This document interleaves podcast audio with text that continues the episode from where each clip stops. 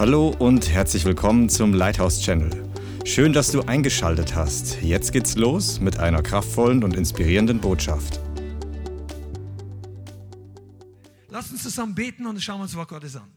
Vater, ich bitte, dass du mit deinem Geist heute sprichst, offenbarst, die Wahrheit in unser Herz transfer transferierst und uns transformierst. Veränderst unsere Gedanken, unsere Herzen, unser Leben, unsere Seele, unseren Geist, erfüllst mit deiner Wahrheit. Und ich bitte dich, dass du eine Salbung zum Reden, zum Hören, zum Verstehen, zum Glauben ausgehst, damit der Glaubenslevel heute sich auf eine ganz neue Ebene hebt. Deines ganzen Volkes für die jetzige und die kommende Zeit. In Jesu Namen. Amen.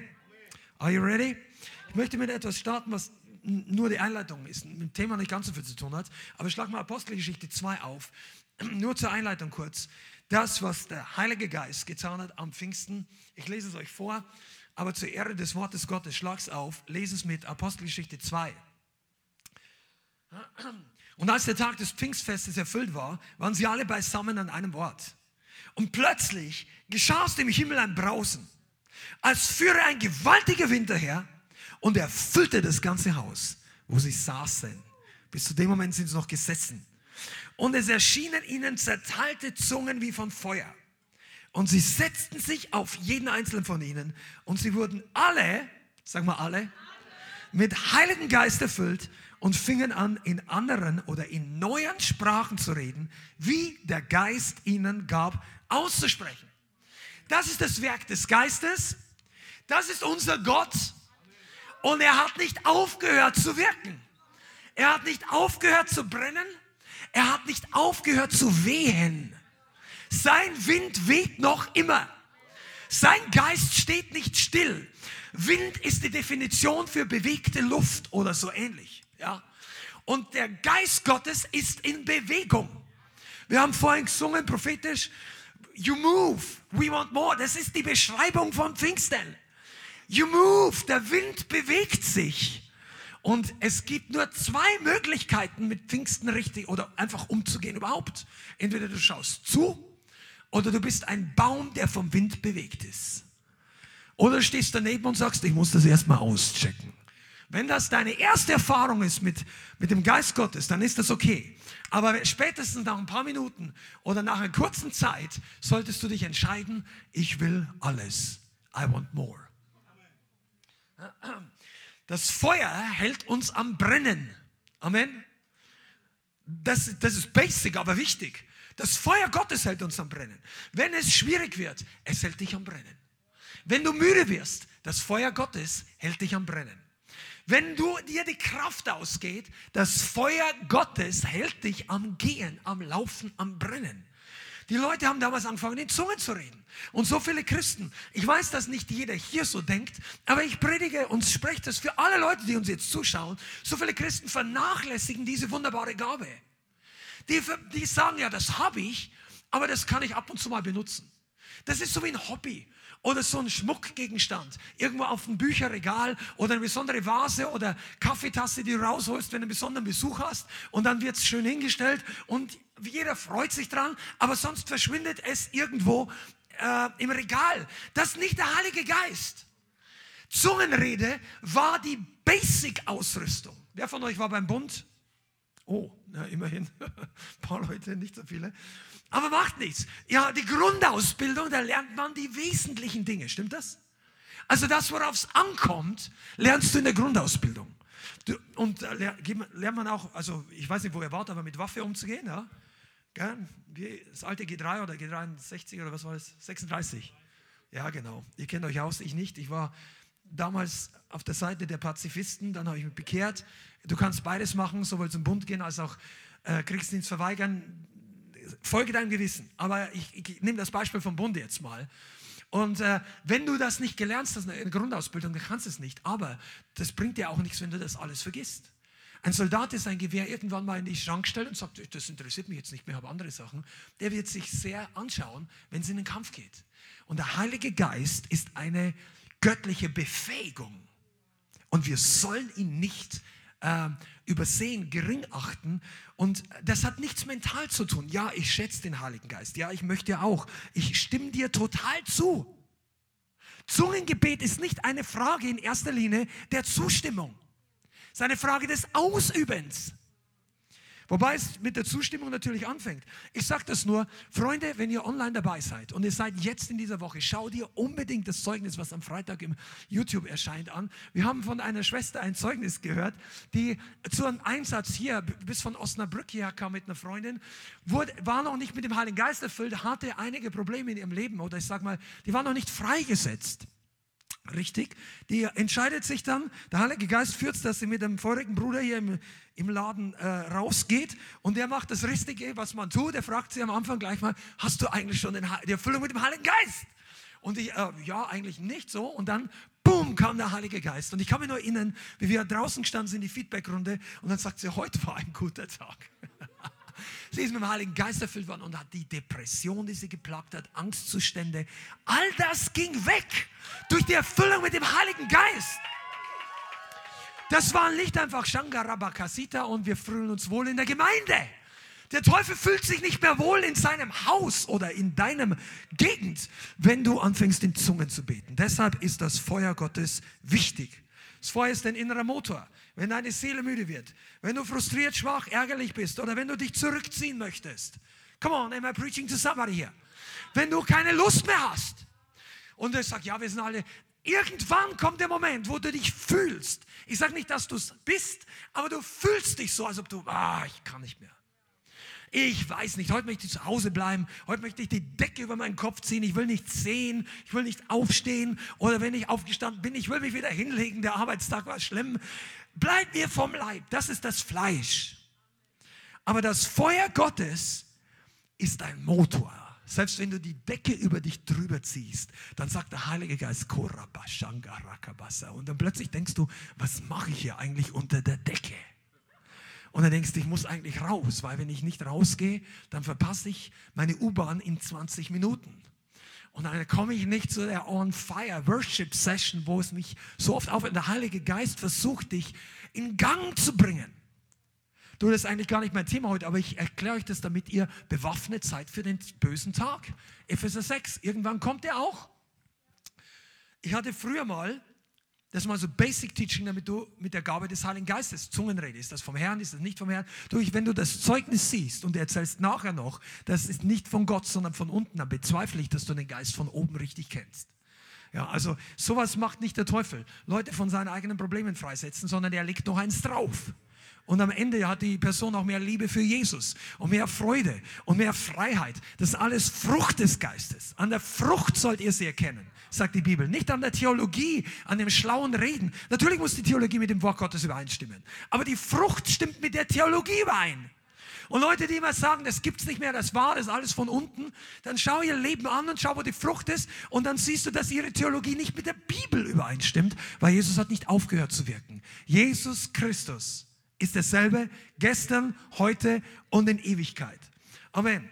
Aber ich wollte, ja, ich wollte euch ein Zeugnis erzählen von in den ersten Jahren war ich mit dem Heiligen Geist erfüllt. Die Bianca und ich waren relativ frisch verheiratet. Und äh, abends habe ich öfter mal gebetet, vor dem ins Bett gehen.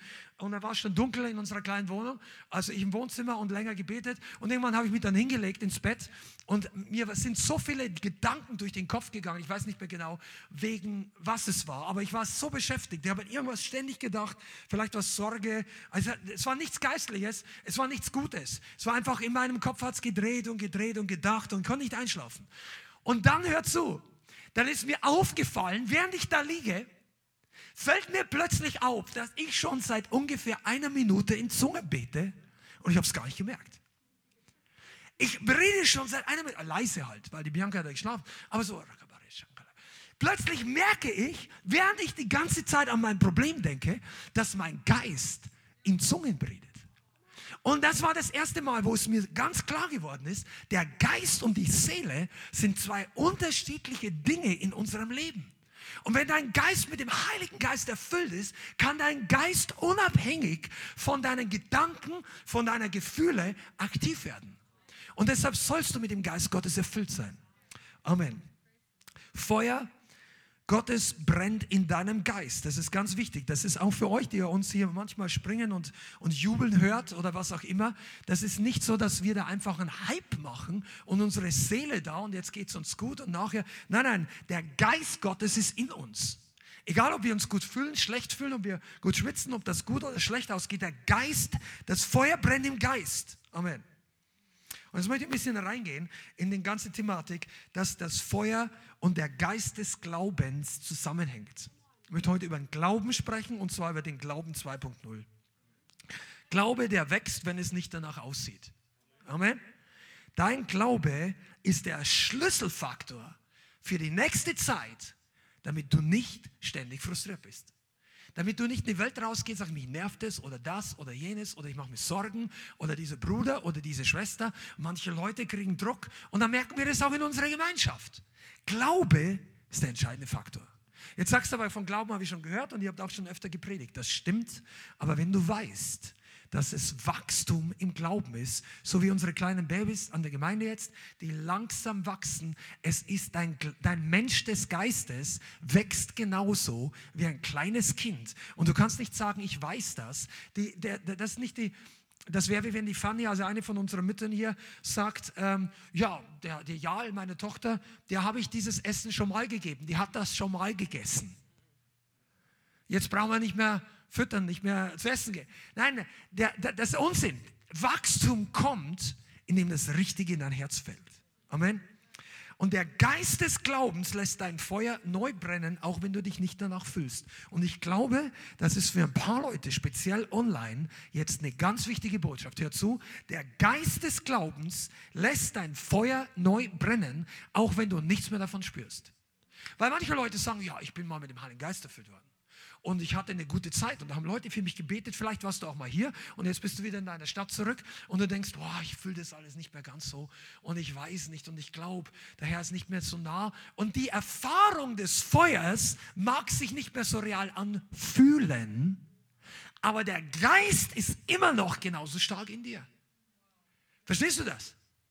Und das ist so wichtig für diejenigen, die sich Charismatiker nennen, geisterfüllt, mit den Gaben Gottes, mit den, der, das ist alles richtig und wichtig. Aber an dem Tag, wo du sie nicht spürst, wo du sie nicht fühlst, an dem Tag, wo der Teufel seinen besten Schuss auf dich abgibt, da brauchst du mehr als die Erinnerung an die Berührung. Seid ihr da? Wir heute predigen wir Glauben. Und du wirst es lernen, wie die Substanz wächst. Die Erinnerung an deine Freisetzung reicht nicht aus. Du brauchst den Geist des Glaubens. Der Geist des Glaubens macht den Unterschied. Schlagen wir auf 2. Korinther 4, Vers 10. 2. Korintherbrief, Kapitel 4, Vers 10. Da spricht Paulus hier. Da wir aber denselben Geist des Glaubens haben, nach dem was geschrieben steht, ich habe geglaubt, darum habe ich geredet, so glauben auch wir, darum reden wir auch. 2. Korinther 4, Vers 13, Entschuldigung, Vers 13. Da wir aber denselben Geist des Glaubens haben, nach dem was geschrieben steht, ich habe geglaubt, darum habe ich geredet, so glauben auch wir, darum reden wir auch. Und hier redet erstens Paulus von dem Geist des Glaubens. Er ist nicht nur der Geist der Heiligkeit, der Geist der Wahrheit, der Kraft, der Furcht des Herrn, des Verstandes, des Rates, wie, in Jesaja geschrieben steht. Er ist nicht nur der Geist der Weisheit, der Geist, der, der uns das Kommende verkündigt. Er ist der Geist des Glaubens. Du hast einen Geist Gottes empfangen, der in dir Glauben hervorbringt. Und dieser Glauben soll und darf aktiviert werden.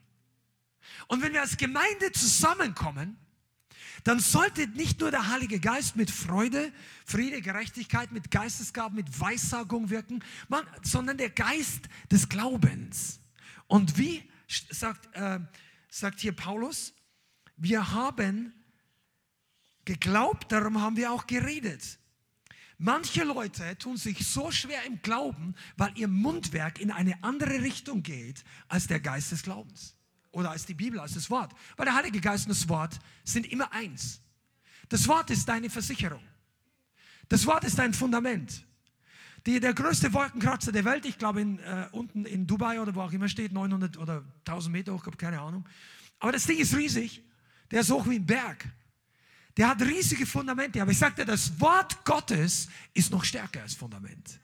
Du kannst dein Leben noch höher bauen als das höchste Gebäude der Welt. Du kannst noch tiefer graben im Wort Gottes als die, tiefste, die tiefste Mine auf der Erde. Das Wort Gottes ist unser Schatz, unsere Burg, unsere Zuflucht, unsere Festung, unsere, die Augen öffnen, ist das Schwert, was die Lüge des Teufels killt. Aber das bringt uns nichts, wenn wir nicht den Geist des Glaubens haben. Denn die Bibel sagt an einer anderen Stelle, das, Wort, das gepredigte Wort half ihnen nichts, weil es sich im Herzen nicht mit Glauben verbunden hat. Wir brauchen, der Glaube ist der entscheidende Faktor. Das ist nicht, ja, ich glaube ja auch. Ja, aber ist das so?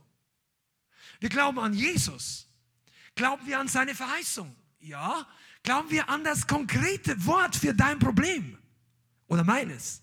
Der Geist des Glaubens redet nicht Schwachsinn ich spreche es jetzt mal deutlich aus, wenn ein Mund, ein Mundwerk, eine Zunge, Jakobus redet ja von unserer Zunge, wenn wir Dinge sagen, die nicht gut sind, ja, da, da, da, da, da, und hier Witz und hier das und hier Sarkasmus oder hier ähm, unnötige Späße, äh, die Bibel redet von unnützen Witzeleien, die uns die Kraft rauben. Wenn das in unserem Leben der Fall ist, ich sage nicht, dass, dass wir sind nicht gesetzlich, aber der Geist des Glaubens braucht deine Zunge, dass sie den Weg bahnt für das Wunder.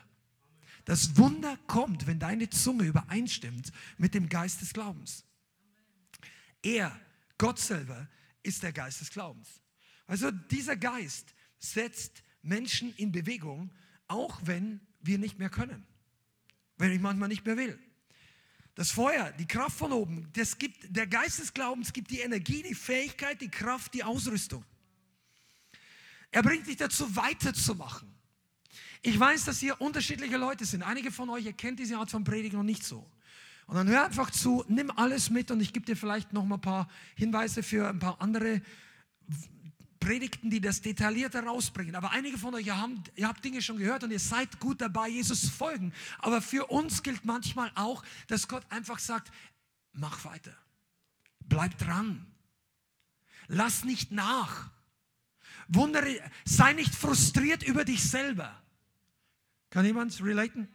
Sei nicht frustriert, wenn du dich dabei ertappst, dass du die Sache wieder falsch gemacht hast. Ich sage das auch zu unseren Mitarbeitern, weil manchmal haben wir wichtige Themen. In diesem Bereich darf man nicht so viel, nicht oft den gleichen Fehler machen, sonst leiden viele Leute darunter, technischerseits oder andere Sachen. Aber weißt du was, sei nicht frustriert über deine Fehler. Sei nicht frustriert, dass du nicht geschafft hast. Mach dir, äh, sondern nimm den Geist des Glaubens also du hast ihn ja, aber aktiviere ihn. Sag, ich kann das. Ich werde das lernen. Ich, ich bin fähig. Das sagt, das sagt der Geist des Glaubens aus deinem Mund. Der, der Geist des Glaubens redet nicht, sage ich, das wird alles nichts, ich schaffe das nicht, die Welt geht unter, der Antichrist steht drei Meter vor meiner Haustür, hoffentlich kommt Jesus bald.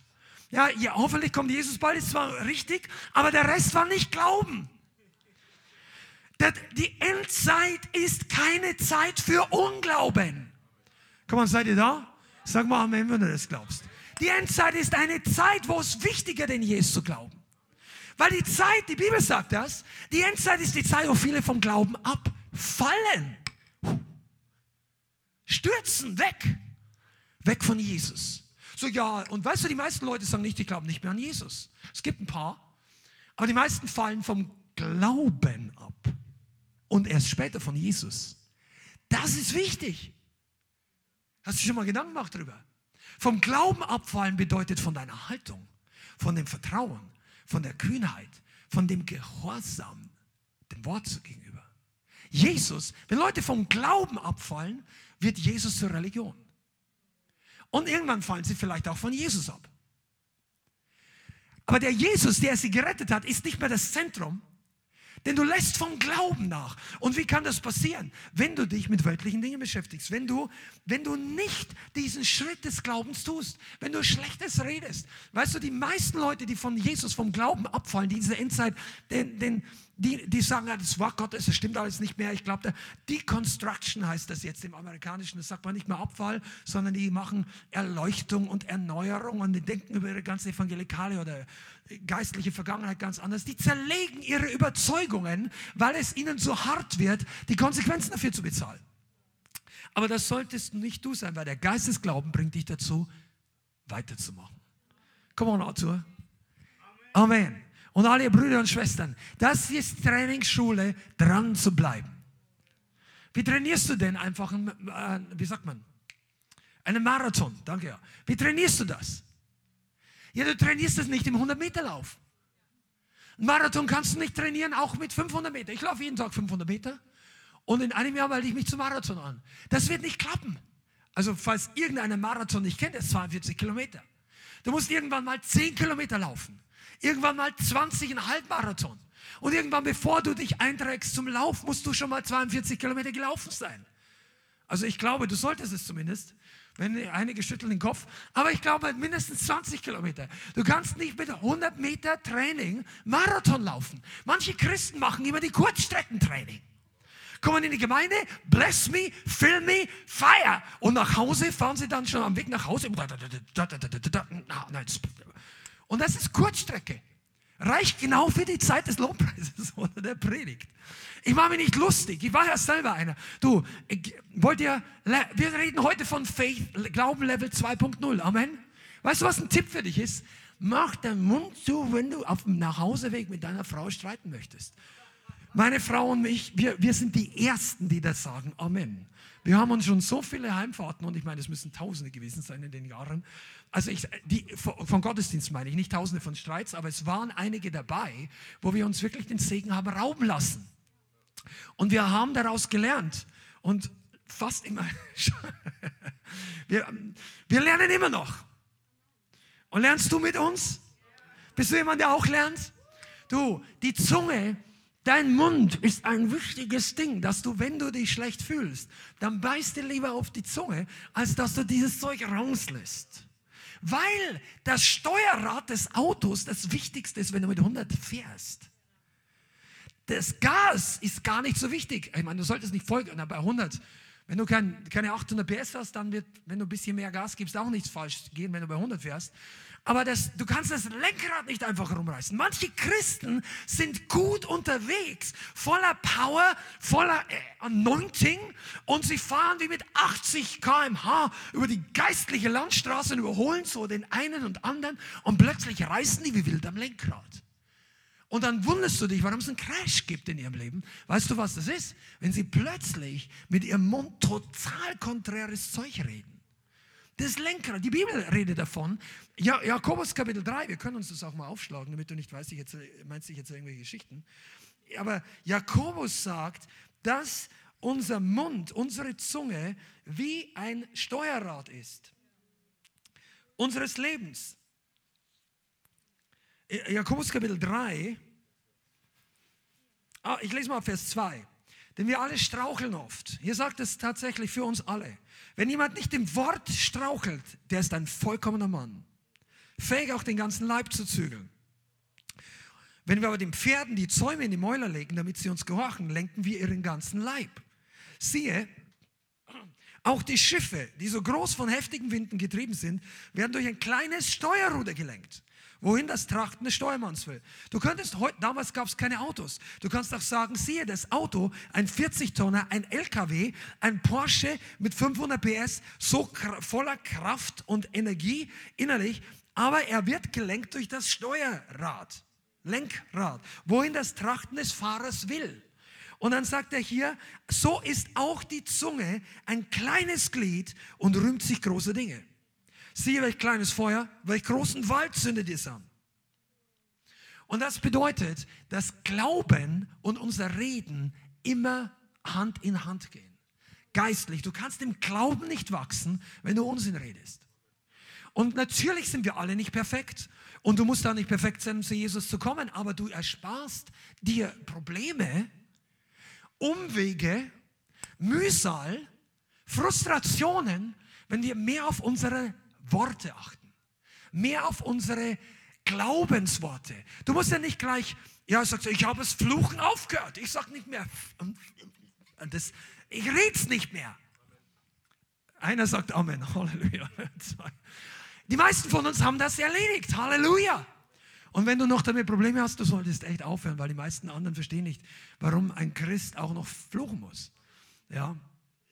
Übrigens versteht das Jakobus auch nicht. Hier heißt es nämlich hier, ähm, Vers 10, aus demselben Mund geht Segen und Fluch hervor. Dies, meine Brüder, ich füge hier ein, uns Schwestern, sollte nicht so sein. Eine Quelle sprudelt doch nicht aus derselben Öffnung das Süße und das Bittere.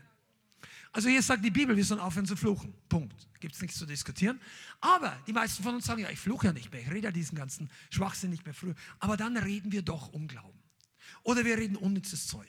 Du kommst zu einem gesalbten Bruder, zu einer gesalbten Schwester, ihr geht zusammen Kaffee trinken oder so und dann redet ihr dreiviertel Stunde über irgendwelche Sachen, die vielleicht okay sind und dann geht ihr wieder auseinander und ihr habt einfach nur von, von den Schuhsohlen bis zu deinem Job und das und jenes. Ja, rede doch mal im Glauben ein paar Worte.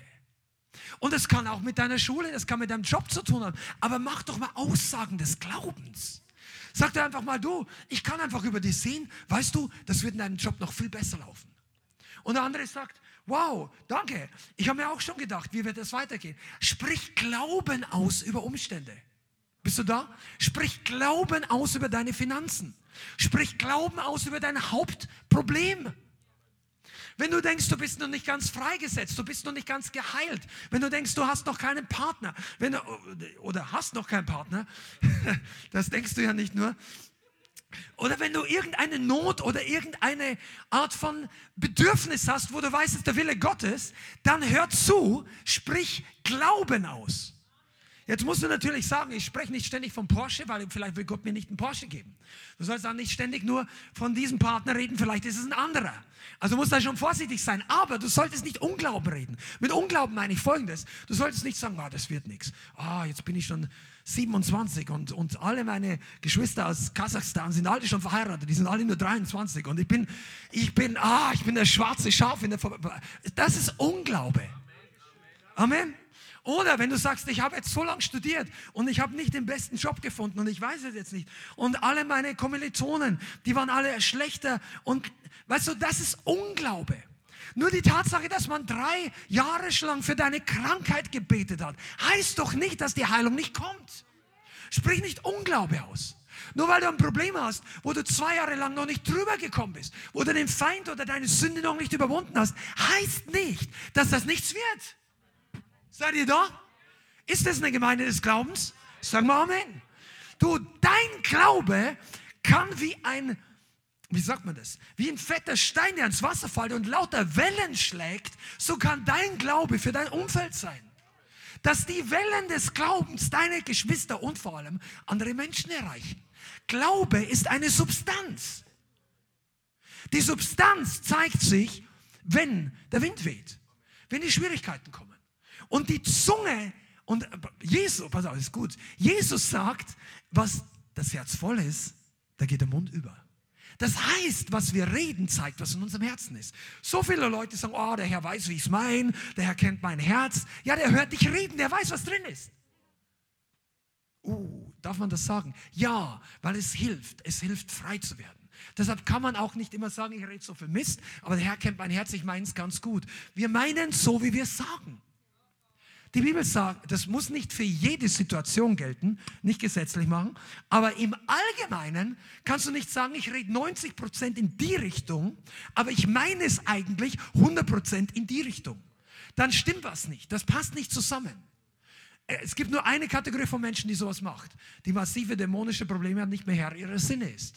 Und wenn das dein Problem ist, dann lade ich dich ein, komm mal zu unserem Gottesdienst vorbei und diese Bewohner werden ihre, ihren, ihren Turf verlassen müssen. In der Salbung Gottes in Jesu Namen. Amen.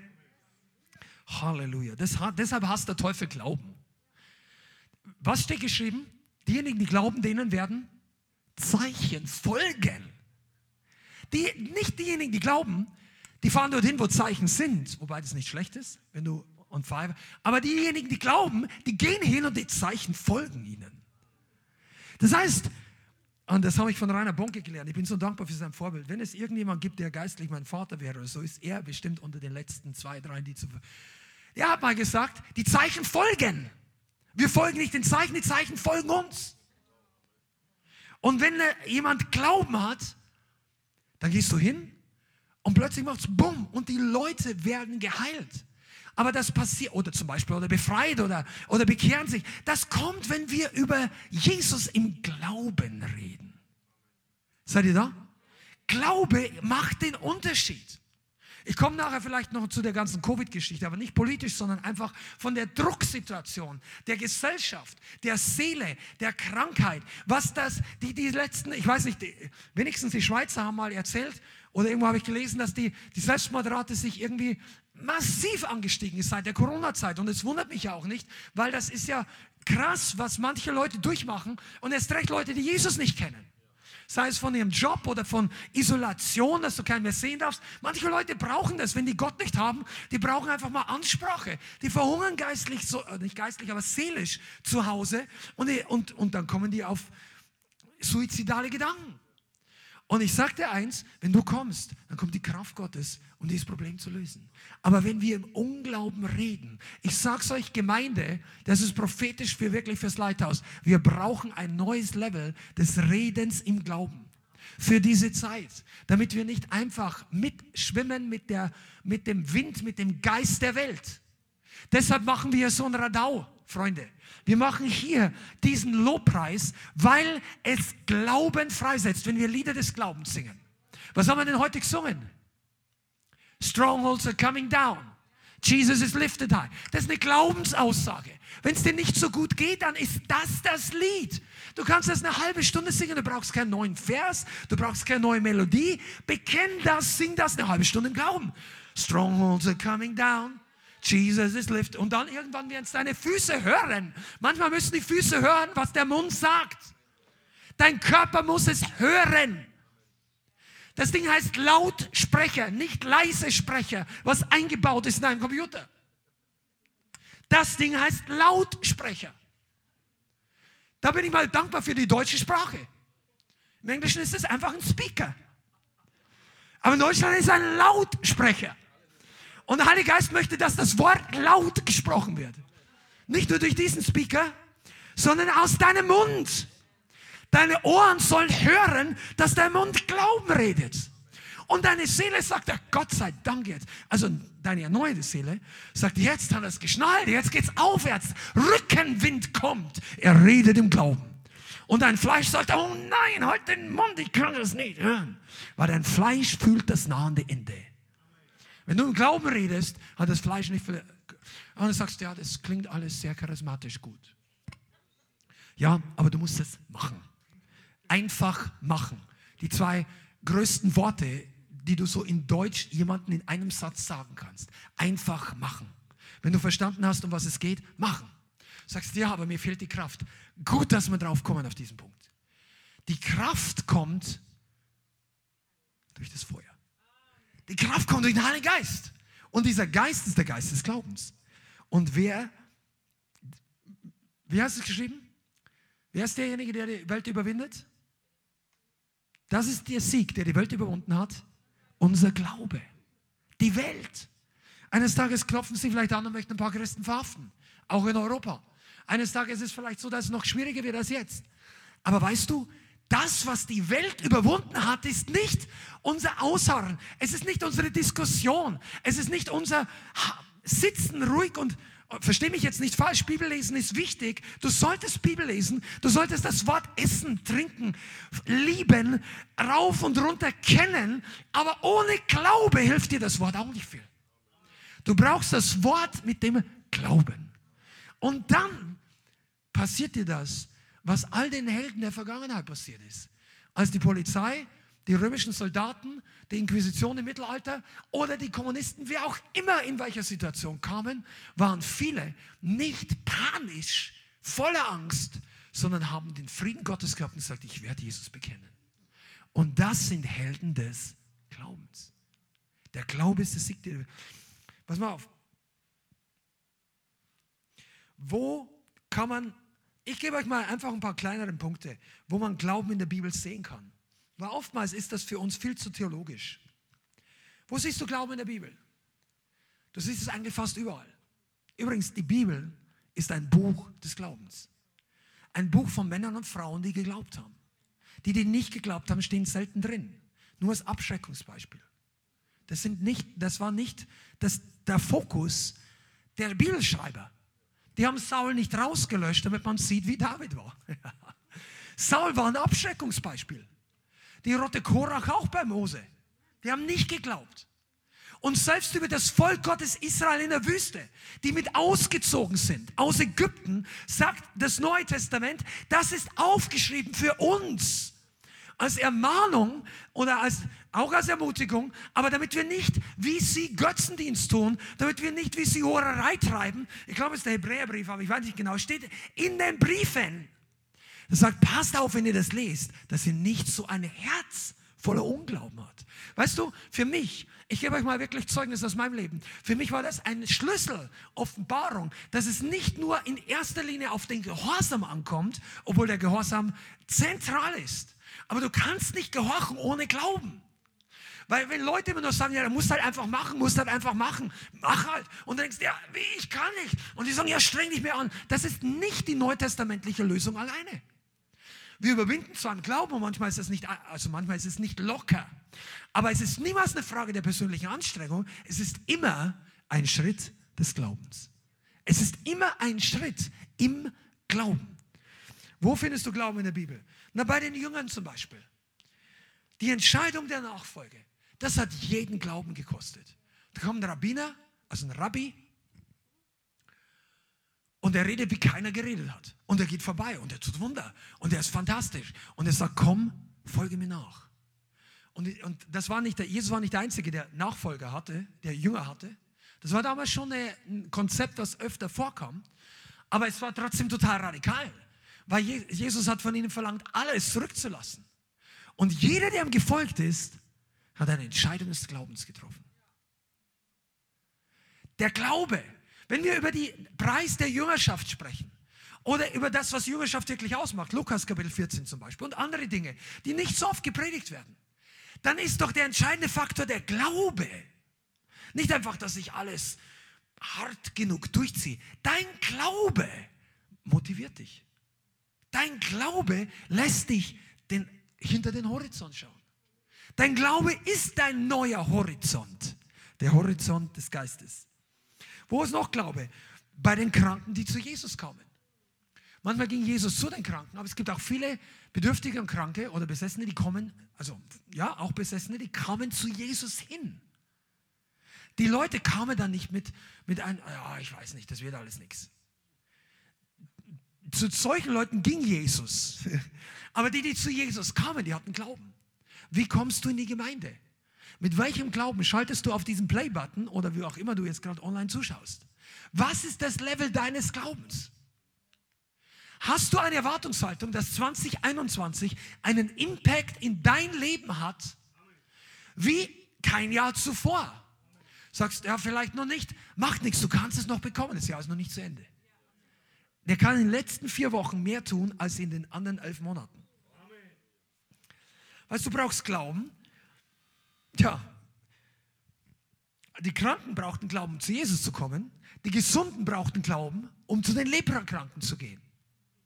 Zumindest Jesus. Und die Apostel haben es genauso getan. Bin ich davon überzeugt. Es gibt auch Zeugnisse von äh, Jüngern und Nachfolgern Männer Gottes, die es heute getan haben oder in der Geschichte.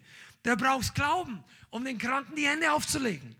Und weißt du, der Geist des Glaubens sagt nicht, ah, das Ding springt zu mir über, ich brauche eine Desinfektion. Der Geist des Glaubens sagt, meine Heilung springt zu dem Kranken über und der braucht eine Desinfektion von seiner Krankheit. Boom. Das darfst du mal glauben.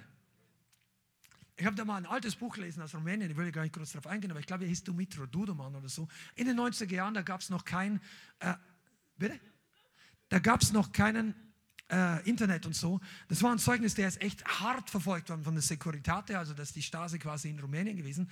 Äh, und das, das, war ein übles Regime. Ceausescu und so, die haben die Christen fertig gemacht, wenn sie sie erwischt haben und immer wieder verhört. Und der Mann ging irgendwann mal in die Leprakolonie, weil er dort für Leute gebetet hat. Und äh, ich glaube sogar, dass da Christen waren und haben sich Leute schon mal bekehrt. Der ging einfach hin, hat für die Leute gebetet, hat einen Honig mit nach Hause gebracht. Siehst du, Honig. Männer Gottes lieben Honig. Nein, aber er hat Honig mit nach Hause von der Lepra-Kolonie. Ja? Und dann hat er ihn zu Hause gebracht und hat nichts gesagt, wo er den her hat. Und seine Familie hat ihn gegessen. Und dann na, später sagte er, der war aus der Lepra-Kolonie. Und ah, wir werden alle krank. Sagte, habt ihr keinen Glauben? Natürlich werden wir nicht krank. Und natürlich ist keiner krank geworden. Jetzt sage ich nicht, du sollst das machen, Ich sage jetzt auch nicht, dass jeder das macht und dass nie jemand krank wird. Ich sage nur, dass Glaube die Krankheit und den Feind überwindet. Und wenn du im Glauben stark bist, dann hast du nicht ständig Angst, dass dir ein Floh auf die Nase springt. Amen. Und weitere Themen in dieser Richtung gehen wir heute nicht an. Amen. Glauben in der Bibel. Die Apostel, die vor dem Hohen Rat gezerrt worden sind. Die kann man dann nicht, oh nein, Johannes, Petrus, Johannes, Petrus, unser letzter Tag. Und so, ja, schreibst du noch deine Schwiegermutter an. Und das war nicht die Sprache, die die beiden hatten. Die sagen, Johannes war ein guter Freund von Petrus, die waren vorher schon Kumpels. Ich glaube, Johannes war jünger als Petrus. Das lässt sich daraus schließen, weil Johannes wesentlich länger gelebt hat. Und er war ja einer der jüngsten Jünger. Aber die beiden gingen einfach rein. Das waren junge Leute. Vielleicht war der eine 21, der andere vielleicht 28 oder vielleicht 25 und 17, keine Ahnung. Aber das waren junge Leute. Ich bin überzeugt, dass Petrus nicht älter als 30 Jahre alt war. Und dann geht er, ist meine Meinung, kann es andere Meinung sein, ist okay, ist nichts Biblisches, also keine theologische Frage. Aber ich glaube, das waren relativ junge Leute. Und die stehen alle diesen alten, erfahrenen, das waren mit langen Bärten, mächtige Männer, die vorher ihren Meister getötet haben, die vorher hinge Leute hingerichtet haben, wegen der Wahrheit. Und die gehen da rein und die reden im Glauben. Und dann, dann kriegen die den gleichen Boom dieser religiösen Spirits, wie der damaligen Inquisition sozusagen, oder diesen, diesen, diesen Hass gegen die Wahrheit, diesen Hass gegen den Messias. Und die stehen einfach da im Felsen der Brandung. Und am Ende sagen sie, urteilt selber, ob es in Ordnung ist, Gott mehr zu gehorchen oder euch. Und dann haben die geschäumt. Aber die beiden, die hatten Glauben. Und das ist der Glaube, den die Welt nicht nehmen kann. Und der gleiche Glaube war bei, der war bei Jakobus. Jakobus war einer der, wahrscheinlich einer der ersten Märtyrer. Also vorher war Stephanus noch, aber danach wird in der Bibel zunächst von Jakobus, der Bruder von Johannes, der wurde mit dem Schwert hingerichtet. Und dann kamen Paulus und Silas ins Gefängnis. Ihr wisst es ja, in Philippi. Die wurden ausgepeitscht und die wurden fertig gemacht. Und äh, dann wurden ihre Füße in den Block. Die meisten wissen ja gar nicht, was das bedeutet. Das waren mittelalterliche oder Folterinstrumente aus dem Altertum. Da wurden die beiden Füße reingesteckt in Holzblock, zugeklappt, da kannst du nicht mehr drehen. Du musst die ganze Zeit, das ist total unbequem. Und die, der Rücken war ja sowieso voller Blut durch die Striemen. Also das war übelst unangenehm und sehr schmerzhaft. Und dann fangen die an zu singen. Die haben sich, die waren natürlich in einer Glaubensanfechtung. Aber die haben sich nicht runterziehen lassen. Pass mal auf. Aber ich muss ein bisschen vor. Ich springe ein bisschen nach vorne. All diese Dinge, wo wir in Schwierigkeiten kommen, wo Herausforderungen kommen, die sind alle dazu da, damit du, ich und jeder, der heute hier ist, beginnt zu wachsen. Wachstum ist der Plan, der hinter einer Anfechtung steckt. Kannst du das verstehen? Dein Glaubenswachstum ist der göttliche Plan, der hinter einer Anfechtung steckt. Ich sage nicht, dass Gott die Anfechtung schickt, aber Gott ist souverän und groß genug, dass er jede Schwierigkeit auf der Erde benutzen kann, damit wir daraus wachsen. Und jetzt macht es nicht so, dass Gott die Krankheit schickt und Gott die Anfechtung und Gott die Verfolgung. Der schickt die nicht. Aber der hat einen Plan des Wachstums mit jeder Herausforderung. Und deshalb sagt die Bibel in 1 Timotheus 6, Vers 12, schlag das mal auf. 1. Timotheusbrief, Kapitel 6, Vers 12. Da sagt Paulus zu seinem geistlichen Jünger Timotheus, der ein Mann Gottes war, ein junger Mann, aber der Mann Gottes, sagt, kämpfe den guten Kampf des Glaubens. Ergreife das ewige Leben, zu dem du berufen bist und dich bekannt hast das gute Bekenntnis, oder nochmal, zu dem du berufen worden bist und bekannt hast, das gute Bekenntnis vor vielen Zeugen. Er sagte, kämpfe den guten Kampf des Glaubens. Und das ist etwas, was viele Christen vergessen. Und sie überlassen es Gott zu kämpfen. Und jetzt hör mir mal genau zu. Bist du hier? Der Feind wird durch Gott besiegt. Gott kämpft gegen den Feind. Aber der Herr kämpft nicht deinen und meinen Kampf des Glaubens für, für uns, anstelle von uns. Denn die Entscheidung des Glaubens, die müssen wir treffen. Kannst du das verstehen?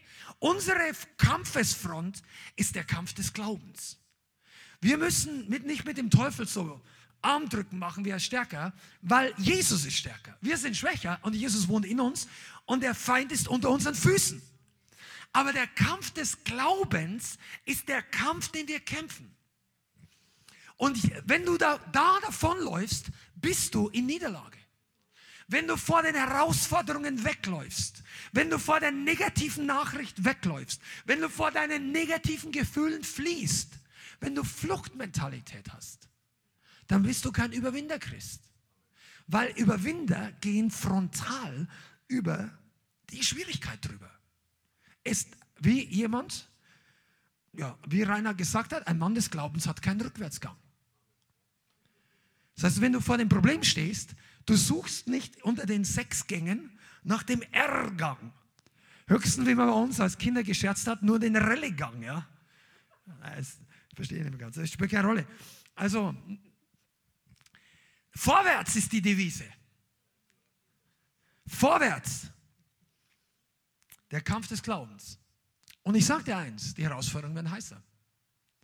Aber das heißt nicht, dass der Kampf schlimmer wird, sondern er zeigt sich nur, wie gut deine Rüstung wirklich funktioniert. Weißt du, früher war so ein kleiner Pfeil, klonk, und denkst, wow, der Schild des Glaubens hält. Und dann kommt ein großer Pfeil, du denkst, ah, und du hältst einfach nur das gleiche Schild wieder hin. Und dann machst du, und es gibt Engel Gottes, die den Schild für dich mit abhalten. Nee, du musst nicht das sagen. Kommt da irgendwie so eine Lenkwaffenrakete vom Teufel? Irgendwas, was dich zurückbringen will in deine alte Sünden, in Okkultismus oder in Pornografie? Und das war genau gesteuert zu dem Moment, wo du am schwächsten bist. Der Teufel weiß genau, wo dein Schwachpunkt ist. Dann halte den Schild des Glaubens hoch. Und dann machst du BOOM! Und du denkst plötzlich, wow, so ein fettes Ding habe ich auch noch nicht abgefangen, aber der Schild hält. Der Glaube hält die feurigen Pfeile weg. Der Glaube hält. Wenn du denkst, oh, das kann ich bezahlen. Ich habe doch alles, ich folge doch jetzt Jesus ich traf doch nach dem Reich Gottes. Und jetzt gebe ich sogar mein Zehnten, weil ich gesehen habe, dass die Bibel das sagt und ich bin auch schon, aber jetzt, boah, diese Rechnung. Und dann sagt Gott einfach nur, vertrau mir. Und weißt du, was es bedeutet? Halt den Schild des Glaubens hoch vor dein Herz, vor dein Verstand. Lies auch nicht diese Rechnung bis ins Kleingedruckte, bis du das auswendig kannst. Das baut dich im Glauben nicht auf. Sortier das ab, gib das dem Herrn, tu dein Bestes and he will take care of the rest. Gibt es einen alten Song von Keith Green? Do your best, pray for the blessed and he will take care of the rest oder so ähnlich. 1. Timotheus 6, Vers 12. Der kämpfe den guten Kampf des Glaubens. Okay, jetzt möchte ich noch ein bisschen darüber eingehen, dass die Zeit, in der wir leben, dass die Prüfung des Glaubens eben diesen Zweck hat, uns zum Wachstum zu bringen. Und jetzt hören wir genau zu. Einige von uns, wir versuchen, das zu umgehen. Sagen heißt, die unangenehmen Zeiten des Glaubenslebens zu vermeiden. Die Schwierigkeiten aus dem Weg zu gehen. Und das ist nicht der Plan Gottes, sondern du bist in 2021, 2022 geschaffen, damit du frontal durchgehst. Durch das, was der Teufel dir sagt, ich bringe dich um, sagt, warte mal ab, wer als letzter aufsteht. Er wird eines Tages nicht mehr hochkommen, da werden wir mit dem Herrn zusammen preisen. Wer sein Leben liebt, wird es verlieren. Wer sein Leben verliert, wird es gewinnen. Wenn du, du musst nur wissen, wer in dir lebt und dass du für Jesus gestorben bist. Und das ist jetzt auch die Herausforderung. Pass mal auf, die Herausforderung des Glaubens bringt die Dinge unseres Herzens an die Oberfläche. Und da möchte ich ein bisschen drauf eingehen, weil viele das nicht ganz verstehen. Warum hat Anstoß nehmen so einen großen Faktor in der Gemeinde oder der Endzeitgemeinde, dass Leute abfallen? Warum? Weil die Leute nicht verstehen, dass jede Gelegenheit, wo wir Anstoß nehmen könnten, eigentlich ein Moment der Reinigung und des Glaubenswachstums wäre. Und Gott wird dich nicht automatisch vor jeder Gelegenheit bewahren, weil in uns Dinge drin sind, die uns nicht bewusst sind. Und man kann nach außen sehr viel vormachen oder sehr viel, man kann ich will nicht sagen, eine Show abziehen, das wäre jetzt ein bisschen zu negativ ausgedrückt, aber man kann eine gewisse Fassade haben. Vielleicht auch eine Schutzfassade. Manche nennen es Maske. Oder einfach, man, man ist sich selber gewisser Dinge nicht bewusst. Gott möchte im Laufe deines Glaubenslebens zeigen, dir zeigen und mir, welche Dinge in unseren Herzen sind. Ich hatte keine Ahnung, wie viel Rebellion in meinem Herzen ist, als ich mich bekehrt habe. Wie viel Sturheit in meinem Herzen ist. Und erst recht, wie viel Unglaube. Und da gab es noch viele andere Sünden. Hier irgendjemand noch jemand Sünder gewesen oder ja? Wir wissen oft nicht genau, was in uns noch drin ist. Und dann gibt es ja die Leute, ja, war der jetzt vorher gerettet, ist der nicht mehr gerettet? Wie ist das jetzt einmal immer? Weißt du, es ist ganz simpel. Du bekehrst dich mit der Offenbarung, die du hast. Du gibst dein ganzes Leben Jesus. Das ist die Voraussetzung. Du brauchst die Bereitschaft, alles ans Kreuz zu geben, alle Sünden zu bekennen und dein ganzes Leben zu ändern. Wenn die Bereitschaft nicht da ist, ist die Bekehrung auch nicht echt. Aber dann kommt der Heilige Geist, gibt uns neues Leben, gibt uns göttliche Fähigkeit. Wir müssen uns nicht selber aus eigener Kraft verändern. Er gibt uns ein neues Herz, einen neuen Geist, eine neue Identität. Er nimmt uns in seine Familie, er gibt uns Power vom Himmel, er gibt uns alles, was wir brauchen. Aber wir wissen manchmal trotzdem nicht, was alles noch in uns drin steckt. Also nicht manchmal, sondern jeder weiß es nicht. Und während du mit Jesus gehst, kommst du jetzt in Situationen, die dich herausfordern. Und in diesen Herausforderungen hast du die Entscheidung zu glauben oder nicht zu glauben.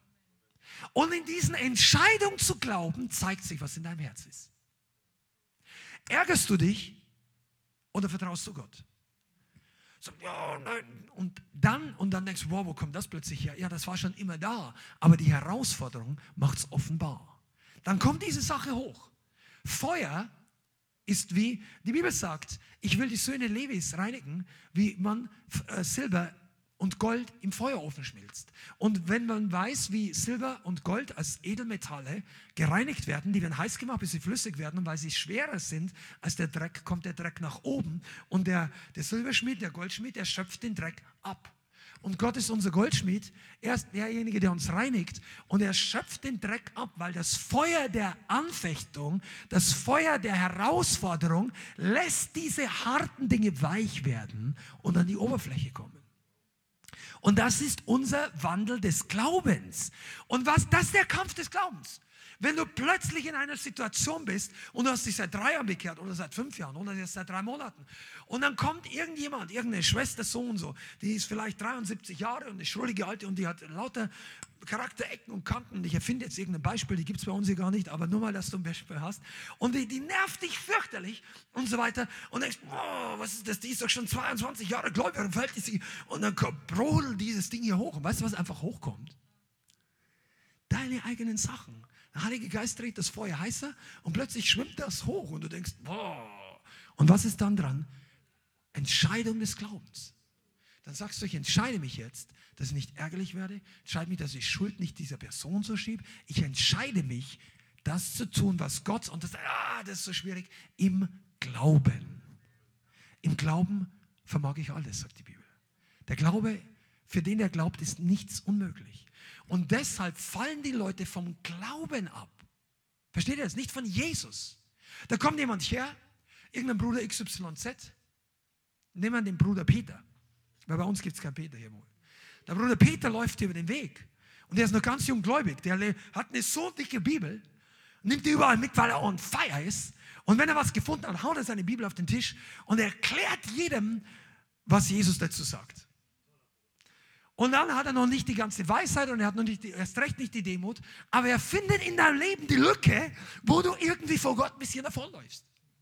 Und dann sagt er, Bruder, habe ich dich gestern wirklich gesehen, wie du aus dem Kino rauskommst und der Film war ab 16 oder 18? Und dann sagst du, ja, das, ich bin nicht gesetzlich. Sag ich, ich bin auch nicht gesetzlich, aber und dann blättert er durch seine Bibel und dann kocht das in dir hoch, weil du denkst, ich habe schon Dämonen ausgetrieben, da warst du noch im Puff und sonst irgendwas und du denkst dir innerlich, ich bin eigentlich besser und ich bin reifer und ich und, und der andere ist einfach nur simpel. Und in dir kocht es irgendwie. Und dann bist du herausgefordert, den Schritt des Glaubens zu tun. Ist es die Wahrheit, was der andere sagt? Nicht. Überführt dich vielleicht der Heilige Geist. Dann manchmal, und es kostet immer einen Schritt des Glaubens, des Glaubens, das Richtige zu tun.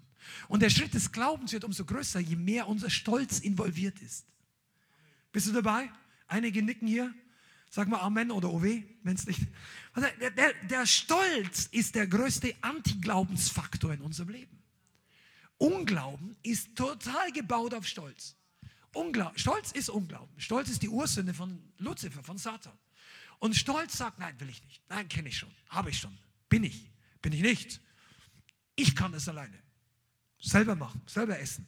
Und was die Eltern noch witzig finden, zumindest vielleicht manchmal beim ersten Mal, wenn das Baby sagt, selber möchte ich. Aber nein, du, du kannst das noch nicht. Und dann siehst du, wir haben dich erst umgezogen, haben dich gerade gewickelt, jetzt die Mama füttert dich und so weiter.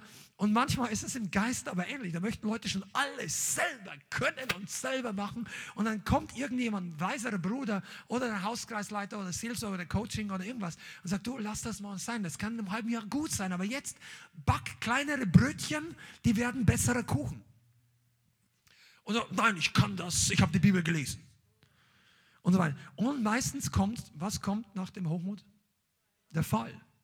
Und der Stolz ist eigentlich Unglauben. Weil der Heilige Geist pickst dich so ein bisschen an, sagt, pass mal auf, tu mal langsam. Es gibt übrigens auch eine göttliche Wachstumsgeschwindigkeit für jeden Christen. Und dein Bruder, der jetzt, oder deine Schwester, die jetzt gerade neben dir sitzt, oder vor oder hinter dir in der Gemeinde, die muss nicht das gleiche Grad machen wie du. Manche Leute wachsen anders. Also nicht, dass Gott andere Prinzipien hat, aber vielleicht arbeitet der Heilige Geist gerade an dem Bereich in seinem Leben und bei dir in dem Bereich.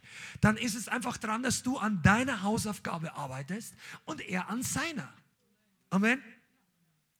Also, und viele von uns haben diese humanistische Prägung, dass wir dieses unrealistische Selbstbild haben und wir sehen uns positiver, als wir sind. Und wenn dann Meistens Gemeinden und Umfeld, wo das Feuer Gottes brennt, machen dann das offenbar. Dass nicht alles Gold ist, was glänzt und dass wir mehr Buße tun müssen, als wir früher gedacht haben. Hm? Und dann kommen die Dinge zum Vorschein, die die Glaubenskiller Nummer eins sind. Weil Gott sagt, du, so wie du gerade noch jetzt in deinem Zustand bist, kann ich dich noch nicht voll gebrauchen. Und jetzt möchte ich mal ein bisschen den großen Bogen spannen. Diese ganzen Herausforderungen, die wir in der Welt sehen. Die Herausforderungen, die vielleicht in deinen Job auf dich zukommen. Die, die Sorgen, wo der Teufel irgendwas reintut oder Beziehungsprobleme. Das kannst du entweder nehmen als oh, nein und schlimm und, und du redest Unglauben oder du redest negative Dinge oder du identifizierst, sagen wir identifizieren, Du identifizierst das als eine Chance zum Glaubenwachstum. Du sagst, okay, das sieht nicht gut aus, aber ich werde lernen, wie ich jetzt geistlich einen Schritt des Glaubens tue. Weißt du, und es wird immer dann schwierig, wenn unser Stolz involviert ist. Wenn Leute uns was sagen, was wir nicht hören wollen, wenn wir etwas, oder der andere sagt, das kann ich nicht und so, immer dann ist es schwierig. Aber wenn wir sagen, weil, weil die meisten Menschen sagen, ja, wenn Gott das mir sagt, dann mache ich es. Und wenn du ihr Leben dann fünf Jahre später ansagst, ich glaube, Gott hat schon ganz schön geredet. Weißt du, die, sagen, die warten auf diesen ominösen Engel, der irgendwie, und dann machen sie alles. Aber wenn du ihr Leben anschaust, und die Bibel ist ja klar in vielen Bereichen, dann würden die wahrscheinlich auch nicht wegen dem Engel das machen. Und hier müssen wir realistisch werden. Wenn die Herausforderung in deinem Herzen Dinge ans Licht bringt, erlaubt dem Heiligen Geist, sie abzuschöpfen und trifft die Entscheidung des Glaubens. Überwinde trotzdem. Komm trotzdem, bete trotzdem, lese die Bibel trotzdem. Lass dich nicht in den Unglauben reinziehen. Was sagt die Bibel darüber? Die Stelle haben wir jetzt gar nicht rausgeschrieben. Oder warte mal kurz, vielleicht ist sie heute. Ah ja, hier ist es. Oh, ohne Referenz. Ich glaube, es ist Galater 6, Vers 8. Nein, das glaube ich woanders hier. Äh, mein Gerechter aber wird aus Glauben leben. Und wenn er sich zurückzieht, wird meine Seele kein Wohlgefallen an ihm haben. Und Galater 6, Vers 9 sagt, lasst uns im Gutes tun nicht müde werden. Denn zur bestimmten Zeit werden wir ernten, wenn wir nicht ermatten. Das bedeutet jetzt, wenn du hierher kommst und du merkst, wie bestimmte Dinge schwieriger werden. Und einige von euch wissen genau, wovon ich rede, weil wir haben gebetet, wir haben intensiv Fürbitte getan, dass Freiheiten für die Gemeinden und Christen erhalten bleiben, dass göttliche Prinzipien in Deutschland erhalten bleiben. Vielleicht auch, dass einige Leute bewahrt bleiben, die uns online angeschrieben haben, dass sie mit Depression, mit Dingen kämpfen. Du hast dich in geistliche Kämpfe involviert. Okay? Und dann sagt der Heilige Geist, werd, lasst uns oder werde im Gutes tun nicht müde. Nicht müde werden. Es ist kein Sieg, auszuruhen, wenn du einen Glaubensschritt tun solltest, weil Gott zu dir sagt, das ist jetzt ein Kampf des Glaubens. Es ist eine, ein Segen auszuruhen im Körper, wenn du das brauchst. Aber wenn du geistlich attackiert bist, ich habe das schon so oft gehabt, ich könnte ein halbes Buch drüber schreiben, Bianca könnte die andere Hälfte wahrscheinlich schreiben. Also wenn geistliche Herausforderungen in der Gemeinde oder im Dienst mit Jesus, es gibt Momente, da arbeitest du wirklich viel körperlich. Wir gehen hierhin oder machen eine Summer-to-Go-Tour damals oder raus und wir packen die Autos voll mit viel, viel Equipment und fahren und bauen und um und singen und predigen draußen und zeugen und dann wieder. Und das ist körperlich anstrengend. Und dann kommst du nach Hause, bist müde, aber du bist total aufgebaut. Das ist die eine Sache. Dann gibt, und das zieht mich nicht runter. Da brauchst du zwar irgendwann, aber manchmal bin ich so, da denke ich, ich muss am nächsten Tag trotzdem noch predigen. Gab es auch schon. Aber manchmal gibt es Momente, wo Glaubensanfechtungen kommen, Sorgen für uns als Pastoren, halt, was die Gemeinde oder bestimmte geistliche Dinge, und die möchten dich runterziehen. Und du siehst Probleme im Leben von Menschen und denkst, ah, wenn ich das nur helfen könnte oder ändern oder ihnen. Und, und da waren wir früher noch nicht so reif oder manche Dinge haben uns früher mehr getroffen im Herzen. Und dann merkst du, dass diese Sachen dich total viel mehr müde machen als zwei oder drei Einsätze hintereinander der Geist des Unglaubens und diese geistliche Attacke, die bringen Müdigkeit in unser Leben. Und wenn wir dann im Glauben reagieren, dann kommt die Freude zurück. Die Freude, überprüf dich mal selber, wann, wenn deine Freude nachlässt, dann fehlt dir oftmals sehr bald danach die Kraft. Kennt ihr das? Deshalb ist deine Freude wichtig. Der Teufel ist hinter deiner Freude her. Freude bedeutet mal lachen. Mal lachen. Nicht mal hochen. Mal lachen. Lach mal. Lach mal zu Hause. Das kann man übrigens auch on purpose. Aber wenn nicht, dann schaut mal an, was witzig ist. Also ich meine nicht den blöden Film oder so, aber einfach die Freude am Herrn ist unsere Stärke. Okay, kommen wir noch mal auf diesen einen Punkt, weil wir überwinden. Geistliche, wie soll ich sagen, Leute, die noch relativ neu im Glauben sind oder lange Zeit noch nicht viel gewachsen sind, die werden ihre Herausforderung mit ihrem eigenen Leben haben. Weil die das und das und das noch nicht erledigt haben oder Gott arbeitet an ihnen, das sind die Glaubensherausforderungen auf sich bezogen. Das ist nicht schlecht, aber es gibt ein nächstes Level. Aber du solltest die Glaubensherausforderungen, die Gott mit dir hat, nie ignorieren und nie dagegen arbeiten. Ja, das will ich jetzt nicht wissen. Ich will auf die nächste Tour, ich will auf das nächste Ding, ich mache das, ich möchte jetzt predigen, Hauskreis leiten, so. Und der Heilige Geist sagt, Glaubenslevel, arbeite zuerst mal an diesen Dingen. Heißt nicht, dass Gott dich nicht gebrauchen kann. Wir haben noch niemanden nach Hause geschickt vom, vom Einsatz, nur weil er denkt, er hat noch nicht die Bibelschule gemacht. Wenn er, eine, wenn er kein Leben wie, eine, wie ein Schrotthaufen lebt, sodass jeder andere sagt, wow, ist das auch ein Christ oder so, dann, dann bring erst ein paar Sachen in Ordnung, bevor du rausgehst und ein Beispiel bist für Christen. Aber ansonsten musst du nicht perfekt sein um für Jesus, von Jesus gebraucht zu werden. Ja? Aber es gibt einen Punkt, wo viele von euch sich dann jetzt langsam reinkommen, wo deine Glaubensherausforderungen eben nicht dein eigenes Leben sind, sondern der Auftrag und der Gebot, das Gebot Gottes bringt dich in Glaubensherausforderungen. Die Tatsache, dass du in eine feurige, lebendige Gemeinde gehst, bringt dich in Glaubensherausforderungen. Die Tatsache, dass du dich sagst, Herr, gebrauch mich. Die Tatsache, dass du vielleicht in der Nacht mit einem Bruder und einer Schwester gebetet hast und plötzlich die Autorität Gottes ausgeübt hast und sagst, in Jesu Namen, boom. Und dann plötzlich denkst du, wow, was ist hier los?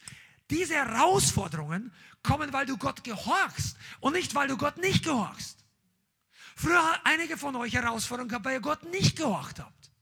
Jetzt gibt dir Herr Gott die Chance, dass du sagst, ich melde mich für die Front. Eigentlich muss man sich da nicht melden, weil es gibt auch keine drinnen. Aber es gibt Leute, die auf der Flucht sind. In Kriegszeiten heißt es eine Fahnenflucht oder so. Die, die laufen weg. Das ist schlecht, wenn du in der irdischen Armee sowas tust, das, da, da kommst du ums Leben. Ähm, aber im Reich Gottes gibt es viele, die sitzen einfach hinten, lassen die anderen kämpfen. Aber Gott braucht jeden an Deck des Rettungsbootes. Und das kostet Glaubensherausforderung, weil du denkst, wow, du wirst ins Wasser fallen, wenn du dem hilfst und dir geht es eh nicht gut und so. Und dann triff einfach mal eine Entscheidung des Glaubens. Sag ich, ich kann das, ich werde, wir gehen nicht unter. Und ich möchte einige von euch sagen, in der Gemeinde, hört so genau zu, die ihr schon lange hier seid. Dieses Jahr, diese, diese Gemeinde, diese Phase, wo die Welt gerade drin ist und der Leib Christi, das muss für uns nicht heißen, dass wir Pläne verkleinern, dass wir Erwartungshaltung runterschrauben dass wir, dass, dass wir vorwärts gehen, verlangsamen. Das muss es nicht heißen. Das, es kann alles Mögliche heißen, was da alles noch auf uns zukommt, an, an Geboten, an Verboten, an, aber die Gemeinde Jesu muss sich nicht im Glaubenslevel an die Welt anpassen, weil der Wind stärker weht. Und das musste ich auch mal in meinen Kopf richtig reinbekommen. Das ist Glaubenslevel 2.0. Du, lässt du bist nicht mehr getrieben von den Dingen der Welt und sagst, oh, jetzt komme ich in die Gemeinde, ich werde wieder aufgebaut. Das ist okay. Für diejenigen von euch, wo das jetzt gerade euer Level ist, preist dem Herrn, geh, komm zum Gebet, alles okay. Aber einige von euch und von uns, wir können da weitergehen. Du, du bist nicht ausgewachsen, wenn du keine Probleme mehr hast. Jetzt kommen die Probleme des Herrn. Nein, die Aufgaben des Herrn. Ich habe ja schon mal darüber geredet, dass Paulus einfach, Paulus ging einfach los. Der hat sich die, die, die Mitarbeiter geholt, der hat sich senden lassen übrigens. Der ging nicht einfach los, so wie manche, ja, ich schaffte. Sondern der hat, die, die Gemeinde hat gebetet und gefastet, dann haben sie sie ausgesandt, am Anfang Paulus mit Barnabas. Zu zweit. Und die Bibel redet davon, durch die Städte, boom, boom, Erweckung, Bekehrung, Verfolgung, Erweckung, Totenauferweckung, Bekehrung, Verfolgung. Ein Mischmasch von Segen und gleichzeitig Herausforderungen. Und dann wird es schwierig, dann kommt der Teufel sogar in sein eigenes Team. Beim zweiten, dann nehmen sie irgendwann den Johannes Markus mit als Diener, ein junger Mann, der bekehrt ist, der ernsthaft ist, aber irgendwann kriegt er dann entweder die Hosen voll oder sie haben Streit. Der läuft da, also nicht der läuft, aber der kehrt irgendwann um, weil ihm irgendwas zu intensiv oder zu gefährlich oder was auch immer, die Bibel redet nicht, der, der reist alleine zurück. Ich meine, das ist schon ein starkes Ding. Der meldet sich zuerst mal als Helfer und es sagt ja nicht, dass jeder dabei sein muss, aber wenn du dich meldest, bleib dabei. Wenn andere auf deine Hilfe angewiesen sind, überleg dir vorher, ob du das Ding durchziehst. Bevor deine Aufgabe dich für freiwillig meldest, überleg dir gut, dass du es wirklich auch durchziehst. Das ist Integrität. Und Johannes Markus war das eben nicht. Dann gehen sie zu zweit. Paulus lässt sehen, der hat sich vielleicht ein bisschen geärgert oder ich weiß es nicht, aber zumindest hat er einfach weitergemacht und die haben zu zweit das Ding durchgezogen. Boah. Das sind mal Vorbilder im Glauben. Wenn keiner mehr da ist, ja, Heiliger Geist, soll ich noch weitergehen? Wir sind nur noch zwei Drittel. Der Heilige Geist hat seine Meinung nicht geändert. Er sagt, geh in alle Welt. Das sind Männer des Glaubens. Sagen, wenn ich allein gehe, gehe ich alleine. Irgendwann kommt schon wieder einer und dann bekehrt sich irgendjemand die, boah, das da dürfen wir noch lernen. Und einige von uns genauso. Einfach ein Schritt nach dem anderen. Das ist diese Ochsensalbung, nenne ich jetzt mal. Gehört nicht zum Thema heute. Ox-Anointing. Adler- und Ochsensalbung, prophetische und apostolische Salbung. Der, die Leute lassen ihn zurück, er geht weiter. An, Im Brief, ich glaube an die Römer schreibt er dann, es haben mich alle zurückgelassen. Oder an die 2. Korinther, wo er sagt, jeder hat mich verlassen. Und er geht einfach weiter. Er geht einfach weiter. Und dann liest du heute das ganze Erweckung in Landstriche, in der heutigen Türkei, das war damals Kleinasien, in Mazedonien, in Griechenland, in Rom, in auch Europa. Der hat eine, eine Straße von Segen. Der geht einfach weiter. Der sagt, Gott ist mit mir. Und er wusste natürlich, dass wieder Verfolgung kommt. Dass er vielleicht wieder gesteinigt wird, weil er wurde schon gesteinigt. Und ich sage euch eines, Freunde, seid ihr Freunde, wollen wir zusammen dieses Ding bis zum Ende durchgehen? Dann kann es sein, dass es heiß wird. Es kann sein, dass die Steine fliegen. Aber ich dir eins, der Mann und die Frau des Glaubens legen nicht den Rückwärtsgang ein, weil sie ihn in der Bibelschule des Leiters ausgebaut haben. Kein Rückwärtsgang. Wir gehen vorwärts. Und das ist kein großartiges, ich möchte nicht große Töne spucken, sondern wirklich im Herzen sagen, lasst uns unser ganzes Leben für Jesus geben. Und dann wird dich die Welt nicht mehr so einschüchtern. Was heißt das Glaubenslevel 2.0? Dass du in den Situationen, wo der Teufel dir einredet, das ist dein Ende, sagt der Geist des Glaubens, hast du eine Ahnung, das wird der Anfang vom neuen Level. Das ist der Ende deines Jobs, dann sagst du, hast du eine Ahnung, wie viele Leute sich nächstes Jahr bekehren werden? Hier oder in einem anderen Job. Das habe ich erst verstanden, als der Teufel unseren ersten Motor zerschossen hat. War es der erste? Naja, doch, nach meiner Bekehrung. Der, der alte Audi, der damals war nicht alt, aber das war unser wichtiges Auto damals. Ich meine, der hatte schon 300.000 oder 400.000 Kilometer, aber hat einen guten Austauschmotor. Und dann ist durch irgendeinen Fehler der kaputt gegangen. Wir hatten kein Geld und die Werkstatt sagt, ähm, also nicht ein Fehler unsererseits, sondern der hatte vorher einen, äh, einen Riemenwechsel gehabt und ähm, dann ging was kaputt und der Motor war Motorschaden. Und äh, ich bringe es zur Werkstatt und die Werkstatt sagt, Motorschaden. Das kostet euch 2.000 oder 3.000 Euro oder noch mehr. Und wir hatten überhaupt nicht Geld. Wir hatten noch nicht mal 300 Euro oder so damals übrig. Und, äh, und wir haben gebetet und ich gesagt, Gott, das kann nicht sein. Ich brauche das Auto jeden Tag, um in die, in, die, in, die, in die Arbeit zu fahren, 80 Kilometer oder was auch immer. Und wir waren wirklich verzweifelt. Wir haben uns dann gerufen und gesagt, Herr, und dann kam nach viel Zungengebet, kam was aus meinem Mund raus, oh, aus uns beiden, ich weiß nicht mehr, wer es war, aber ich, irgendeiner von uns hat es gebetet. Und dann, das habe ich zum ersten Mal so gebetet damals. Er, und in Jesu Namen, es kommt noch was Besseres hervor nach viel Zungengebet. Und dann habe ich gedacht, was hast du jetzt eigentlich gebetet? Ich wäre schon froh, wenn es einfach nur wieder läuft. Und dann plötzlich, nach ein paar Tage später, wir haben auch gefastet, war es so, dass die Werkstatt den ganzen Schaden bezahlt hat, weil sie haben die, die Spannriemenrolle nicht getauscht, die hätten sie tauschen müssen oder zumindest mir sagen müssen, dass man die tauschen muss. Und dann, und dann wollten wir noch irgendwie handeln, dass ich was dazu zahle. Dann habe ich gesagt, ich will keinen neuen Motor, ich will einfach, dass der Motor läuft. Ich will das, was ich vorher hatte. Das könnten die natürlich nicht machen. Die mussten einen neuen Motor einbauen, weil der alte ja kaputt ist. Und ich sage, ich, ich, warum soll ich dazu zahlen? Das war schon ein Austauschmotor. Ja, und dann habe ich einen neuen Motor gekriegt. Und das war einfach für uns damals so ein Segen. Und warum ich euch das erzähle, ist, weil es einen Moment in deinem Leben geben könnte, wo der Teufel dir einredet, jetzt ist alles vorbei.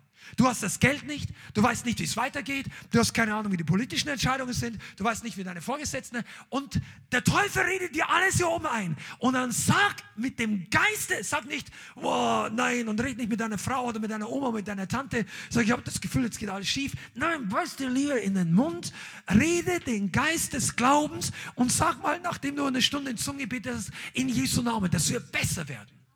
Der Teufel ist noch immer ein Lügner.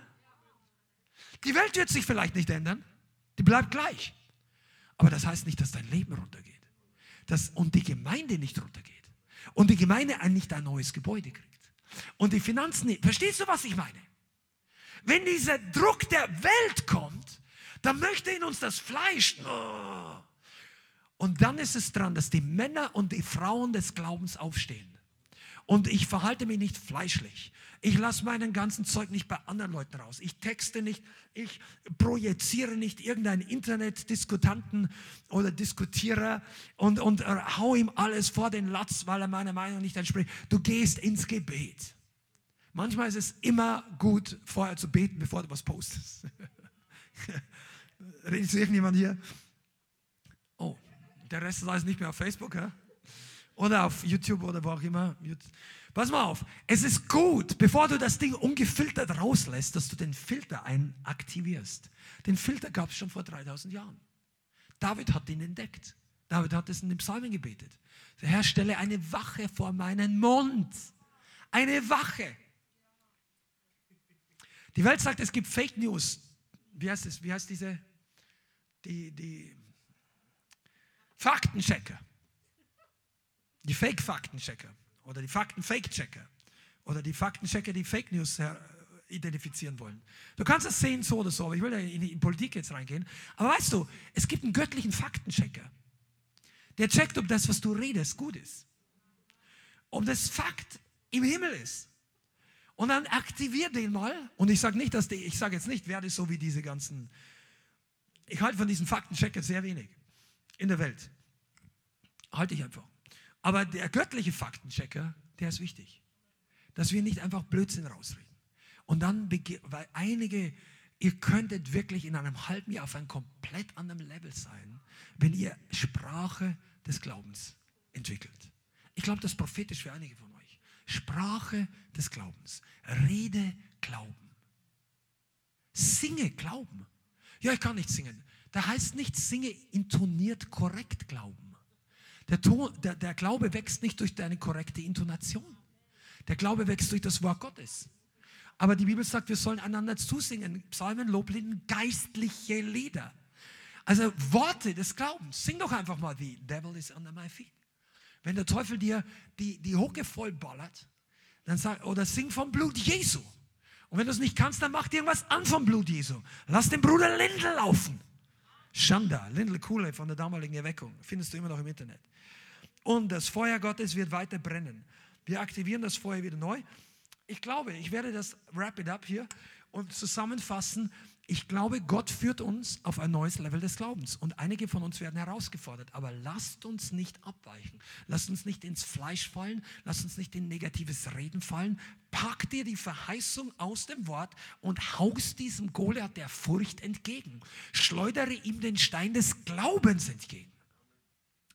Ein Stein ist in der Bibel in der Hinsicht oft ein Bild für den Fels, für das Wort Gottes.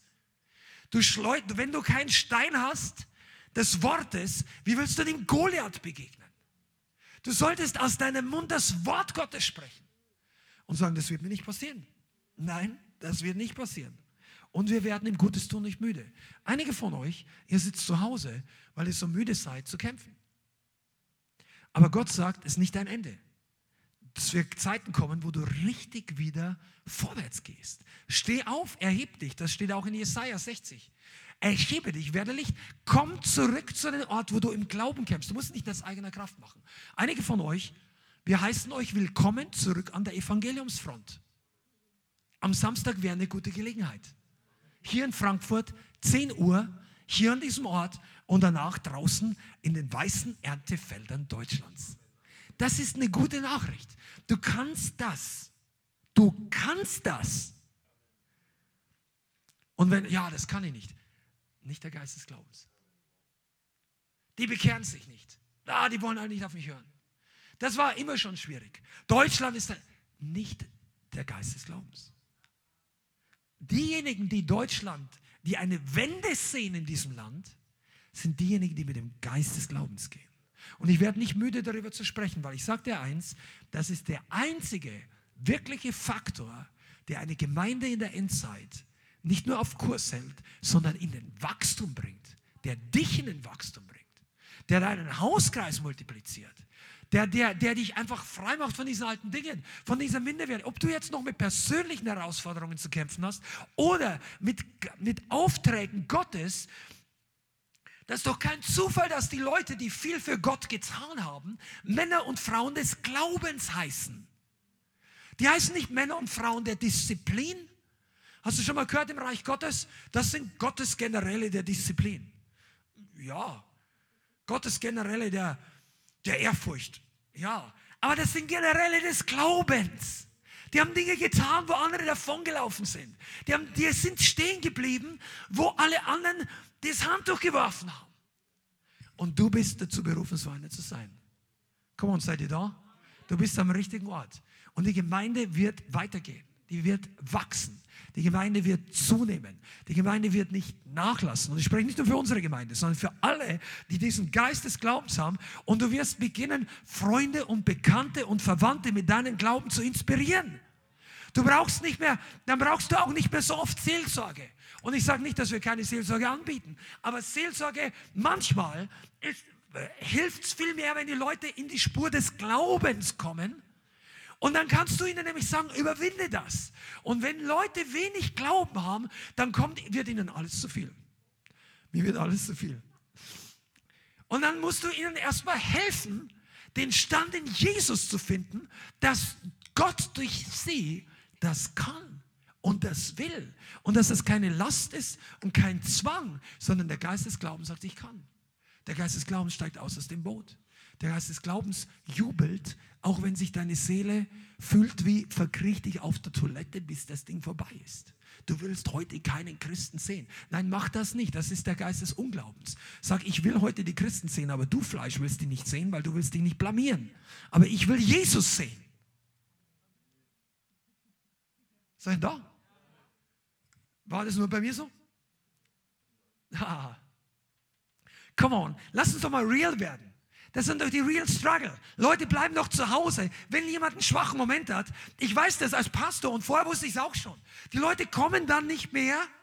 Und wenn sie dann überlegen, eigentlich wäre es besser, ich sollte, dann kommt Scham und dann kommt Angst. Was denken die, die anderen? Jetzt war ich schon zweimal nicht mehr da oder was auch immer. Und das ist der Blö das ist vom Teufel. Das ist der Geist der Isolation der dann sagt, ja, das war jetzt schon schlimm genug, jetzt brauchst du es auch nicht mehr machen. Und dann sagt er, in Jesu Namen, ich glaube. Das ist vom Teufel. Ich gehe nicht hin wegen die Leute. Dann komm einfach hier rein, setz eine dunkle Sonnenbrille auf und geh nach vorne und preis den Herrn. Und normalerweise wird dich hier, außer wenn dich die Leute kennen, du bist nicht gerade hier vermummt und dass man checken muss, wer ist das überhaupt. Aber die, die Ordner sind schon auf Zack hier, aber dann komm einfach rein, bete Jesus an, der Heilige Geist wird dich küssen hier in Jesu Namen. Amen. So, und wir werden jetzt hier, hier werden Leute hervorkommen, die dem Geist der Furcht einen Tritt geben, dass du die nicht mehr siehst. Geistliche Superhelden. Ihr schaut ja alle, na, ihr vielleicht nicht mehr. Na, oder doch? Diese Superheldenfilme?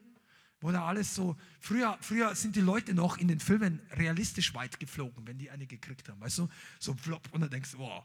Aber heutzutage fliegen die ja 50 Meter, wenn da irgendein Superheld dann boom und, und so alles irgendwie. Ich schaue es ja gar nicht an, aber wenn du irgendeinen Trailer siehst, unaufgefordert, aber weißt du, ich, Gott macht dich zu so einem Superhelden.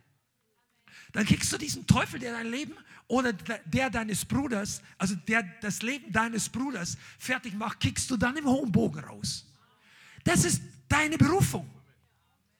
Und nicht zu jammern. Sag mal, ich jammere nicht. Möchtest du das? Also musst du nicht, kannst du. Tipp's mal in die Chat, wenn du das wirklich glaubst. Das ist ein gutes Bekenntnis. Sich vorher entscheiden, nicht zu jammern, bevor die Anfechtung kommt und dann dabei bleiben.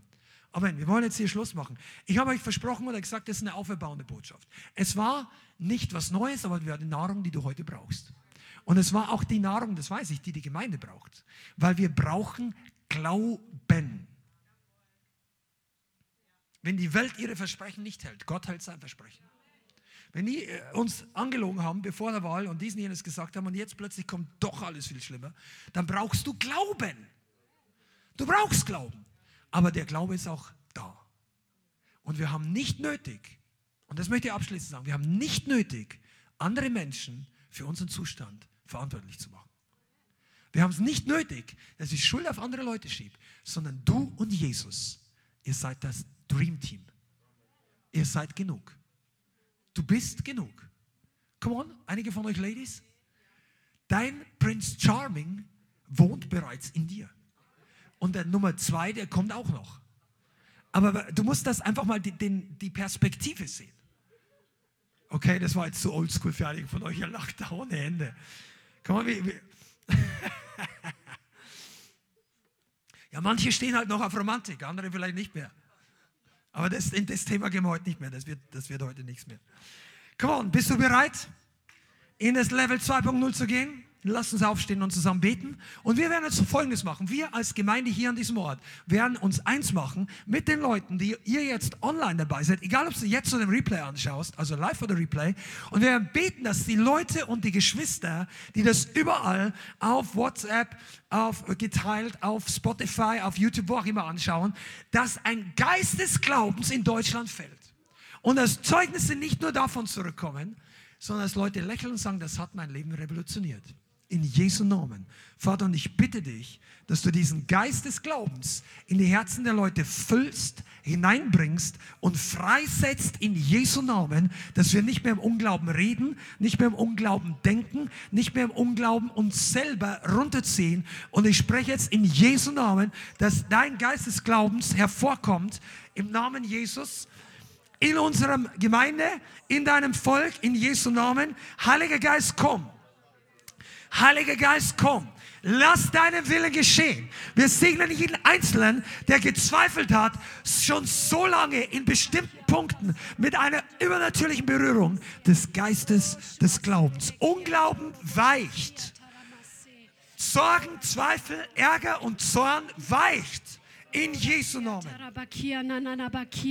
Vater, ich bitte dich, dass du jeden Einzelnen, der online zuschaut, dass du ihn füllst mit dem Geist des Glaubens, dass er inmitten dieser Umstände wie ein. Fels in der Brandung sein kann, weil er weiß, dass er auf dir steht, weil er weiß, dass dein Wort treu ist, dass dein Wort die Wahrheit ist und dass du deine Verheißungen erfüllst, dass du derselbe bist gestern, heute und in Ewigkeit. Vater, gieß den Geist des Glaubens aus. In Jesu Namen stärke jeden Einzelnen, dass er den Glauben hat, egal wie die Umstände sind, dass er erst recht gestärkt hervorgeht, dass er erst recht siegreich hervorgeht, dass er weiß, dass egal wie dunkel die Welt draußen ist, dass du die Dinge immer noch umdrehen kannst und etwas. Gutes daraus machen kannst. In jedem einzelnen Leben. In Jesu Namen, Vater, gieße. Ermutigung aus für jeden Einzelnen heute in Jesu Namen. Halleluja. Halleluja. In Jesu Namen. Amen. Und jetzt möchte ich noch, dass du einfach was mit nach Hause nimmst. Nimm dir einen Punkt in dein Leben, wo du einfach diesen Geist des Glaubens aktiv umsetzt, wo über diese eine Sache, wo du mehr Glauben redest als bisher. Und dann, wenn du willst, erzähl noch einem, einem Geschwister hier in der Gemeinde darüber sagen, das ist mein Punkt. Und in der nächsten Woche werde ich öfter oder mehr, oder wenn es nur einmal ist, im Geist des Glaubens darüber reden. Amen. Vielen Dank fürs Zuhören. Wir hoffen, die Botschaft hat dich inspiriert und weitergebracht. Diese und noch mehr Botschaften findest du auch als Livestream auf unserem YouTube-Channel, zusammen mit Live-Worship und vielen bewegenden Zeugnissen. Wir würden uns freuen, wenn du auch mal in unserem Gottesdienst vorbeischaust. Alle Infos dazu findest du auf unserer Webseite, auf Facebook oder Instagram. Links dazu findest du in der Beschreibung. Schreib uns gerne dein Zeugnis oder dein Gebetsanliegen unter info at lighthouse.center. Tschüss und bis zum nächsten Mal.